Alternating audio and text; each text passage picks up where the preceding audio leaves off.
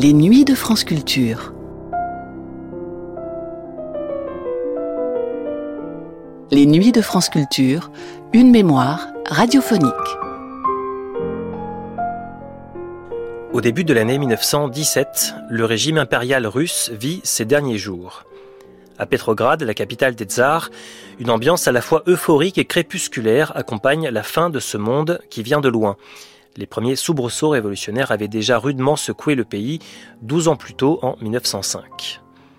L'émission que vous allez entendre dans un instant est le premier volet d'une histoire particulière consacrée à des itinéraires de femmes dans la Révolution russe.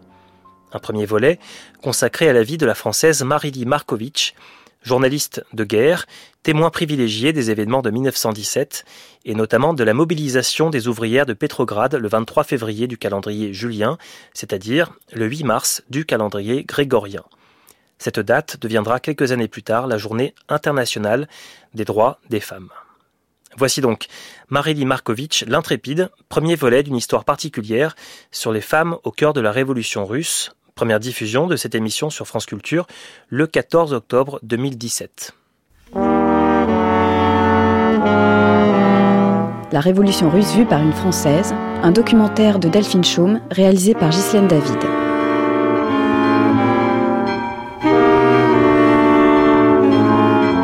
Marily Markovitch ou Amélie de Néry Les deux noms figurent sur l'ultime livre qu'elle publie en 1918 et qui rassemble ses articles écrits à chaud sur la Révolution russe. Deux noms, deux identités Un des nombreux mystères qui entourent cette femme. Alors fermons les yeux et imaginons ce qui pousse une femme, journaliste, de presque 50 ans, a laissé son fils de 16 ans pour partir en 1915 sur le front russe, partager la vie des soldats dans la boue et l'enfer des tranchées. Imaginons-la au moment où la révolution éclate, seule femme journaliste française sur place. Imaginons cette lionne, comme certains l'ont surnommée, s'engageant corps et âme dans la tourmente, dans le but de témoigner au plus près des événements, de la rue et du peuple. Imaginons, car d'elle on ne sait presque rien, si ce n'est ce qu'Olivier Cariguel a patiemment rassemblé pour retracer l'histoire d'une poétesse intrépide. C'est une figure assez originale, une femme de lettres, une poétesse et aussi une journaliste qui écrivait dans beaucoup de quotidiens mensuels et revues de l'époque. C'était également une féministe qui portait la cause euh, des femmes, des femmes françaises, femmes aussi euh, musulmanes, parce que c'était une grande voyageuse. Elle était polyglotte, elle parlait l'arabe, le persan, et elle s'intéressait beaucoup aux femmes dans le monde entier. Elle a vécu euh, jeune fille en Algérie, elle a voyagé en, Tunisie, au Maroc. Et cette femme était une femme euh, engagée. Elle a publié des poèmes, des romans qui sont un peu fanés aujourd'hui. On peut en, en citer un qui s'appelle Les cloches du passé, sous-titré Les mœurs de couvent, sur l'éducation des, des jeunes filles dans un, dans un couvent. Et cette femme était une femme euh, qui cherchait à, à explorer le, le monde.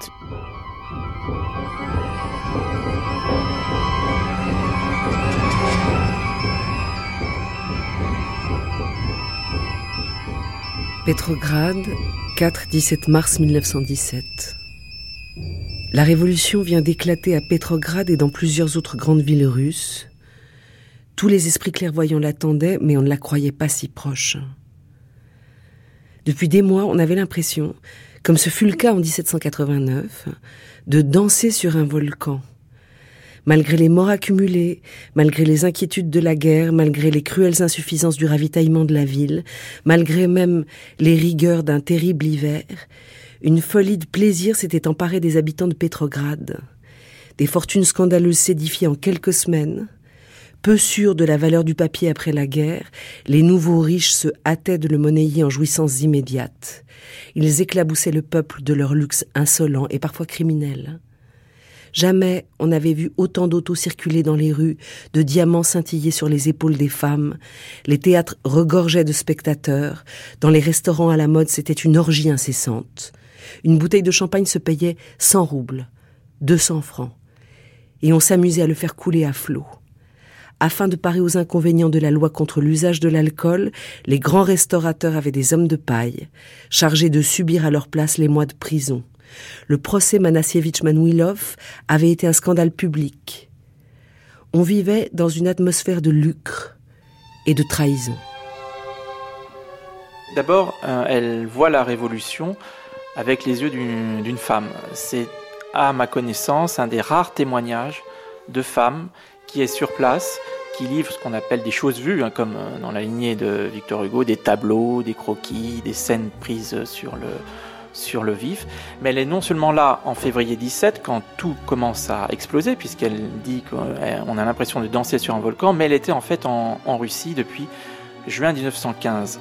Le 26 juin 1915, après un long périple de 15 jours depuis Paris, entre-temps, elle a quand même rencontré Selma Lagerlof en Scandinavie, qui est prix Nobel de littérature pour l'interviewer.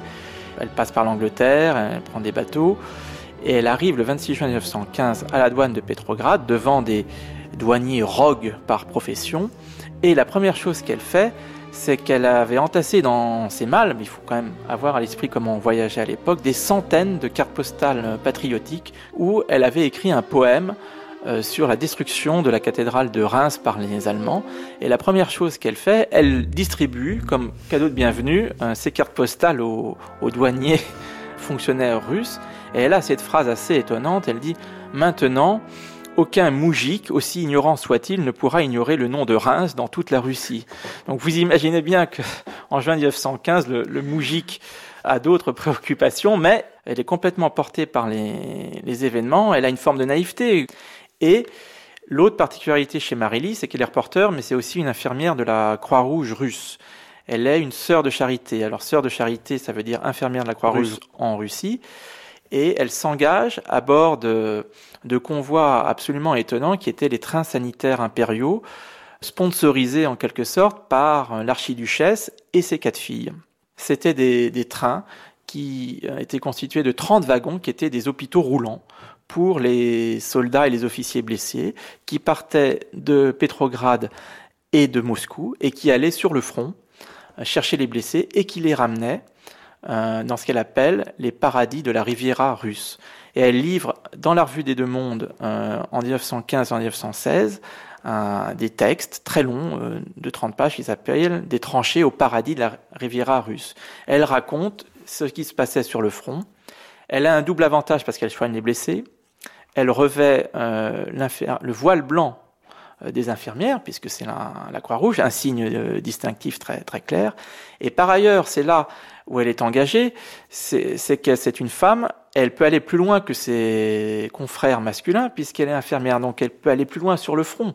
Elle va au contact, elle va même interroger des prisonniers austro-hongrois. Et ça, c'est très important, parce que ce qu'elle rend va être d'autant plus intéressant qu'il y avait une censure. Il y avait la censure russe bien connue, mais il y avait aussi la censure française. Donc, elle va pouvoir donner des informations, les écrire, mais elles ne seront pas toutes restituées puisque son livre qui est prépublié dans la revue des deux mondes aura des coupes qui sont signalées dans la revue des deux mondes par des lignes de points continues. Et euh, dans l'édition originale du livre, puisque fin 17, elle rassemble ses articles, pour en faire un livre à la librairie académique Perrin qui paraît au premier trimestre 1918. Et là, les passages coupés par les, ciseaux d'Anastasie, comme on dit, qui est la sainte euh, des, des censeurs, euh, réapparaissent euh, soudainement. Donc ce sont surtout des, des, scènes de violence et de meurtre qui apparaissent. Témoigner. Avoir conscience qu'il faut échapper aux rumeurs, à la panique ou à l'exaltation qui s'empare de ceux que l'on croise. Trouver les mots pour livrer ce que l'on voit, s'accrocher aux détails pour écrire au plus juste. Lutter contre soi-même aussi, contre la peur qui gagne, l'indignation face à la violence, l'empathie que l'on peut éprouver. Interpréter et comprendre, savoir se protéger des tirs quand il le faut et aller au-devant du danger quand on est seul à pouvoir parler. Marily Markovitch parfois fait part des bouleversements intérieurs qui la métamorphosent. Parfois brisée d'émotions, elle ne trouve pas le courage de rentrer chez elle. Mais très vite elle se relève, elle sait qu'elle est un moment capital pour la Russie, pour le monde, et un moment qui la changera elle aussi à jamais. Markovitch, c'est le nom de son deuxième mari, qui s'appelait Édouard Benoît dit Markovitch, un ingénieur qui vivait à Genève et qui était né de parents russo-polonais. Elle apprend le russe probablement à son contact, elle doit fréquenter une communauté d'écrivains, d'artistes russes, et aussi elle a réussi à se faire introduire auprès de la famille russe. Je pense qu'elle elle avait vendu cette introduction auprès des journaux français, auprès du Petit Journal, dont elle est l'envoyé spécial. Alors, sans eux, à l'époque, donc ces papiers paraissent en première page de ce journal qui tire à 800 000 exemplaires, la revue des Deux Mondes, qui est une revue assez importante à l'époque, et aussi la revue Lecture pour tous, publiée par l'édition Hachette, et même des journaux de province comme Cherbourg Éclair. J'ai même retrouvé un de ces papiers publiés à l'Express du Midi, Organe de défense sociale et religieuse, c'est le titre, à Toulouse. À la hauteur de Notre-Dame de Kazan, je vois une foule énorme et j'entends des cris. Dans le tramway, tout le monde s'agite. On cherche à voir à travers les fenêtres dont un reste de gelée givre les vitres. Je demande que se passe-t-il? Ce sont les ouvriers de l'usine Poutilov qui se sont mis en grève et demandent du pain. Ils reviennent de manifester à la Douma. Sous cette apparence de grève, la révolution russe commençait. Quand elle, commence ses reportages, en fait, elle sort d'une longue maladie. À force de soigner les blessés dans ces trains, euh, Edouard, toute cette misère, les tranchées et la boue, elle a attrapé une maladie que j'ignore et fin 1916, elle est opérée à l'hôpital impérial de la résidence d'hiver euh, de la famille tsariste à Tsarkoye-Selo. Alors, on peut imaginer sans grande difficulté ce que c'était que les conditions d'hospitalisation en 1916 euh, en, Russie. Et en fait, elle, elle, a deux mois de convalescence. Je ne sais pas si elle a pu vivre sa convalescence jusqu'au bout, mais les événements euh, explosent euh, à ce moment-là. Donc c'est une femme euh, convalescente qui va aller sur le terrain et qui y jette en, effet une fougue totale. Ce qui est en filigrane d'un point de vue politique et historique, c'est la poursuite de la guerre ou pas par bah, l'empire tsariste. Et puis après, quand il y a l'abdication du tsar en mars 1917, euh, le gouvernement euh, provisoire et les Alliés poussent derrière euh, la France en premier lieu pour que, évidemment, la Russie, les Russes ne lâchent pas les, Français parce que tout, le Kaiser va rapatrier toutes ses divisions sur le front ouest et là c'est une catastrophe. Il faut garder l'équilibre des forces en, présence et ne pas dégarnir le, front est. Donc il y a ça qui apparaît derrière sachant qu'il y avait une mission militaire euh, française à Pétrograd qui surveillait l'évolution de la situation politique comme le lait sur le feu. Jeudi 23 février, 7 mars. Le soleil brille. Il fait doux, 3 ou 4 degrés à peine au-dessous de zéro. La neige fond sur les appuis des fenêtres et sur les balcons que le soleil touche. Ce n'est pas encore le dégel, mais déjà on peut l'espérer proche. Tout le monde est dehors. Il y a comme une gaieté printanière dans l'air. Je suis venu en automobile jusqu'aux premières maisons de la Morskaya, rue de la Mer. Maintenant, je longe à pied la perspective Nevsky. Vers 4 heures, un peu lasse d'avoir circulé, je monte dans le premier tramway qui passe pour me rendre à la Sadovaya, rue des Jardins, où je trouverai des moyens directs de locomotion. Le tramway est plein. Tout à l'aspect des jours ordinaires. Seul une foule un peu plus abondante mais dont la douceur de la température explique et justifie la présence va et vient le long des artères. Rien ne peut faire prévoir que nous touchons à une révolution presque sans exemple dans les annales de l'humanité. La révolution de, février euh, s'est déroulée donc euh, à la toute fin du, du, mois de février et a commencé très exactement le 23 février, ce qui est une date qui paraît anodine euh, comme cela, mais qui en fait correspond dans notre calendrier, celui qui est en vigueur en Occident, au 8 mars.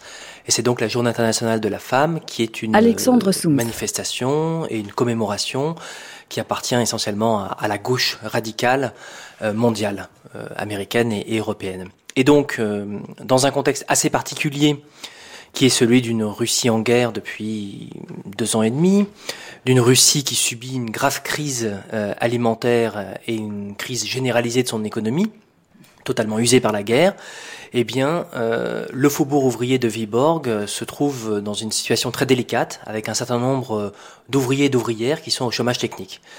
Et c'est donc dans ce contexte d'incertitude et de tension euh, que euh, un certain nombre d'ouvrières décident de manifester et de se diriger vers le centre de la cité, euh, qui s'appelle Petrograd depuis 1914 et la déclaration de guerre se joignent au cortège euh, un certain nombre d'ouvrières, mais aussi d'ouvriers, de camarades en quelque sorte, euh, des maris, des pères, euh, des frères, et puis aussi des compagnons, qui sont au chômage technique et qui donc viennent grossir les rangs, grossir les rangs d'une manifestation totalement usuelle dans ces quartiers-là, même si elles sont souvent réprimées, et qui ont la surprise de voir que les ponts qui d'habitude séparent ces faubourgs ouvriers du centre économique, symbolique et politique de la capitale euh, sont baissées.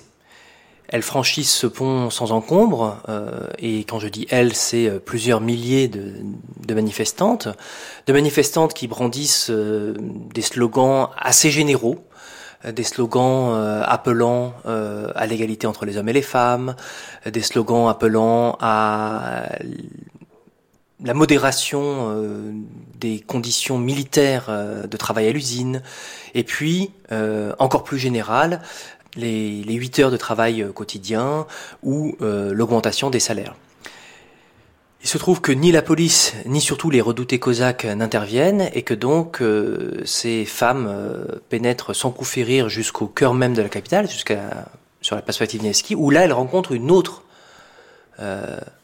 euh, moins nombreuse, euh, mais tout aussi exceptionnelle, celle de militantes euh, féministes pour les droits des femmes. Mais donc il y a pour la première fois depuis fort longtemps en Russie, la conjonction de deux classes qui d'habitude ne se mélangent pas, et de deux types de revendications qui sont autorisées, faute en tout cas d'être interdites. C'est une reporter de terrain. Il faut avoir à l'esprit que Petrograd est une ville immense, elle traverse la ville de long en large, elle prend le tramway, elle côtoie les, habitants, elle se fait bousculer dans le tramway, elle entend les coups de feu, les balles euh, siffler, elle est au contact de, la rue. Elle se sert aussi de sa proximité avec les habitants, puisque que fait un reporter euh, lorsqu'il arrive à Petrograd? Il doit trouver un hôtel alors elle arrive d'abord dans un hôtel qui est en face d'un hôpital de la, Croix-Rouge. Elle décrit le drapeau qui flotte en face euh, d'elle quand elle se penche à la fenêtre. Mais après, elle va vivre chez l'habitant dans ses grands appartements familiaux.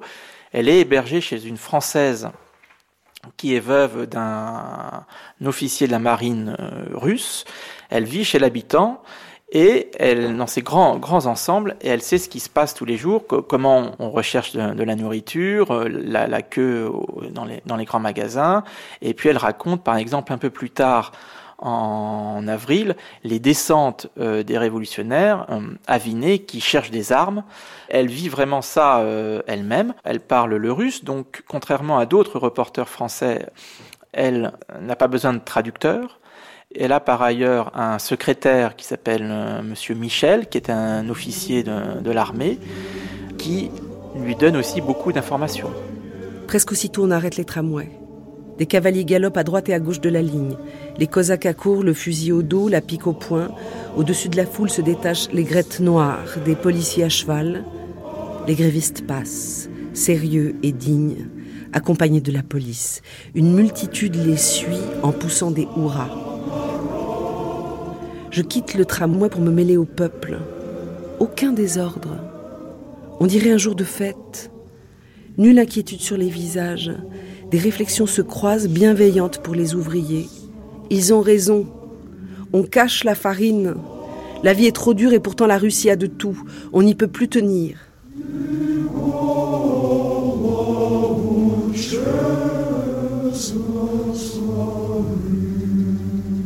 Février 17, euh, qui se situe donc en fait en mars, est euh, très particulier puisqu'on est normalement au cœur de l'hiver russe et que là il y a un redout euh, pendant une dizaine de jours, un redout exceptionnel qui facilite évidemment les manifestations populaires. Même si les Russes ne sont pas dire, euh, fondamentalement hostiles au froid, ils sont habitués. Euh, malgré tout, c'est plus facile de manifester quand il fait beau euh, que sous une tempête de neige ou quand il fait moins 25 degrés.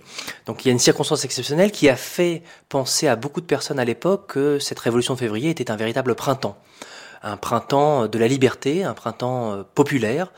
Et ce printemps, eh bien, euh, aussi rapide que le printemps sibérien, il explose littéralement euh, dans toute la Russie. Au fur et à mesure euh, de l'arrivée des informations ou des rumeurs, certaines allant plus vite que d'autres, ça dépend des, des villes, et des liens qui sont entretenus avec la capitale. Et donc, il y a une révolution qui se rejoue dans chacune des cités de l'Empire, des principales villes provinciales, et surtout quelques jours après euh, cette révolution, des fêtes de la révolution, euh, qui euh, s'incarnent par des défilés euh, qui ont la grande particularité et quasiment unique dans l'histoire de Russie de mélanger toutes les classes, tous les âges, toutes les ethnies, et euh, dans un même élan euh, à la fois libératoire et en même temps libérateur.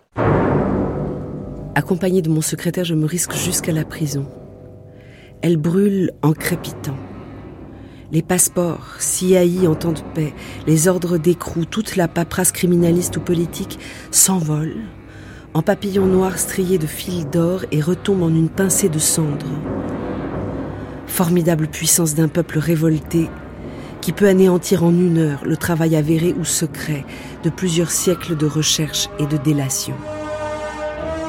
À la hâte et sans discernement, le peuple, après avoir sauvé le matériel de l'église, essaie d'arracher à l'incendie le pauvre mobilier de la prison. Une literie misérable s'étale le long de la chaussée, pêle-mêle avec les piquets pourtant militaires que fabriquaient les prisonniers. On jette buffets et armoires par les fenêtres, sans en retirer la vaisselle, qui se brise avec fracas sur le pavé, hilarité de la foule, dont tout ce bruit accentue le triomphe. Comme c'est gai là-bas, tout brûle disait tout à l'heure un matelot. Pour moi, l'impression est sinistre, mais grandiose. Un énorme triangle de feu se dessine sur la nuit. À gauche, la prison brûle, à droite, le poste de police brûle, et là-bas, formant le sommet du triangle, rougeoie et s'embrase le palais d'un Allemand, le comte Frédérics, ministre de la cour, que le peuple incendie après l'avoir pillé. Politiquement, ce n'est pas un soutien de la révolution. Elle a conscience de toutes les faiblesses du géant russe, qui est un géant au pied d'argile à l'époque. Elle est attirée par la famille royale, où elle a ses entrées, mais elle n'est pas cependant une monarchiste euh, con, convaincue. Elle va essayer de, peser le pour et le contre. Elle n'est pas séduite par les révolutionnaires, même si elle sait, comme d'autres journalistes, que la Russie tsariste euh, était au bord de s'écrouler et que le système ne tenait plus. Elle donne une lecture euh, d'abord descriptive et ensuite le souci des, de Marily est de savoir où se situe le, pouvoir puisque le tsar abdique début mars 17 et, et constitue ensuite un gouvernement provisoire avec différentes personnes comme le prince Lov et ensuite euh, Kerensky, mais évidemment surgissent les fameux soviets, les comités des délégués ouvriers et patriotes et, et soldats. Donc il y a euh, deux pouvoirs à l'époque. Donc on ne sait plus qui euh, a fait quoi. Et cela s'appuie sur une désorganisation de l'armée. Elle en parle beaucoup puisqu'elle reproduit même, c'est l'intérêt aussi de son livre, des documents d'époque, qui est le fameux prikaz ou le décret ou l'ordre numéro 1 qui est pris en avril 17 et qui désorganise complètement, enfin c'est l'interprétation qu'on a donnée, qui désorganise complètement l'armée, puisque dans les troupes, sur le front, euh, les soldats ont le droit de se constituer en soviet et de soumettre au débat les ordres des officiers. Ils ont le droit de ne plus saluer les officiers dans, la rue, de ne plus leur donner euh, quand ils ne sont pas en service, bien sûr. Et elle livre un commentaire de manière assez amusante parce qu'elle a le, souci du détail et du terrain. Elle dit c'est un officier russe euh, qui me l'a donné et elle décrit même que sur le papier qu'elle a sous les yeux, elle voit le trou fait par la punaise qu'il accrochait au mur parce que l'officier l'a arraché à un mur euh, d'une caserne euh, pour le donner comme témoignage, puisque l'autre enjeu aussi des témoignages de l'époque, ce sont les recueils de documents. Mai 1917. Vie frémissante, pleine de passion et d'éclat, c'est la nôtre depuis la grande semaine révolutionnaire. Toute demeure est une hôtellerie où l'on mange à la hâte, où l'on dort la moitié de son sommeil. La pensée, l'action, le mouvement sont dans la rue et l'âme s'y précipite à leur suite. Notre vie spirituelle est si intense qu'à peine songe-t-on assurer l'autre. Si le pain du corps manque parfois, en revanche, celui de l'esprit surabonde. Pareil aux cinq pains de l'évangile, il se multiplie jusqu'à rassasier une multitude toujours croissante et toujours renouvelée.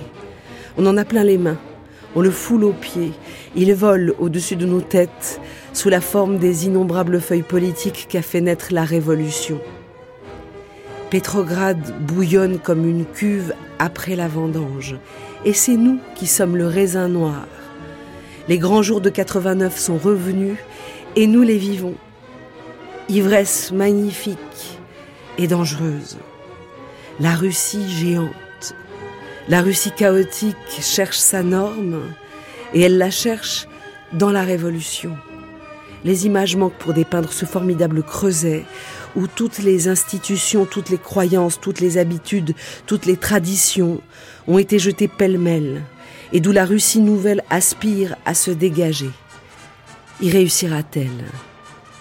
Nous sommes encore trop près pour juger la révolution russe, mais elle apparaît comme le plus extraordinaire mouvement d'idées comme le plus ardent foyer de propagande universelle que le monde ait vu depuis la Révolution française.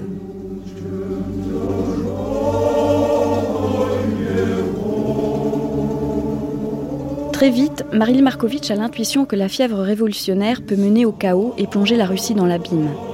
Elle se décrit comme terrassée par l'épuisement, anéantie. Elle veut rentrer. Dès lors, on perd sa trace. Elle semble s'évaporer. Seuls des échos lointains subsistent de ces dernières années. Au début du mois d'août 1917, elle décide de, revenir en, France et elle doit d'abord faire face à la bureaucratie russe elle raconte ça dans un joli texte qui s'appelle Impression de torpillage de Pétrograd à, Paris. Et elle se heurte d'abord au bureau maritime pour euh, savoir euh, par où elle part. Donc on vit d'abord par, le nord et ensuite elle change de direction alors qu'elle avait obtenu tous les papiers nécessaires, toutes les autorisations.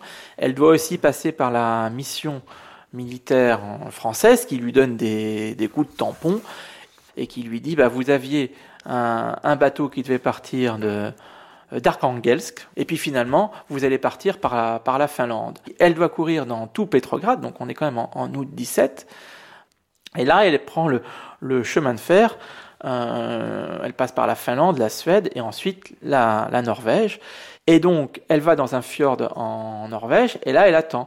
Elle attend qu'un convoi se forme de 10 bateaux pour aller jusqu'en Angleterre. Donc c'était environ trois jours de, traversée. Et donc elle passe par les fjords.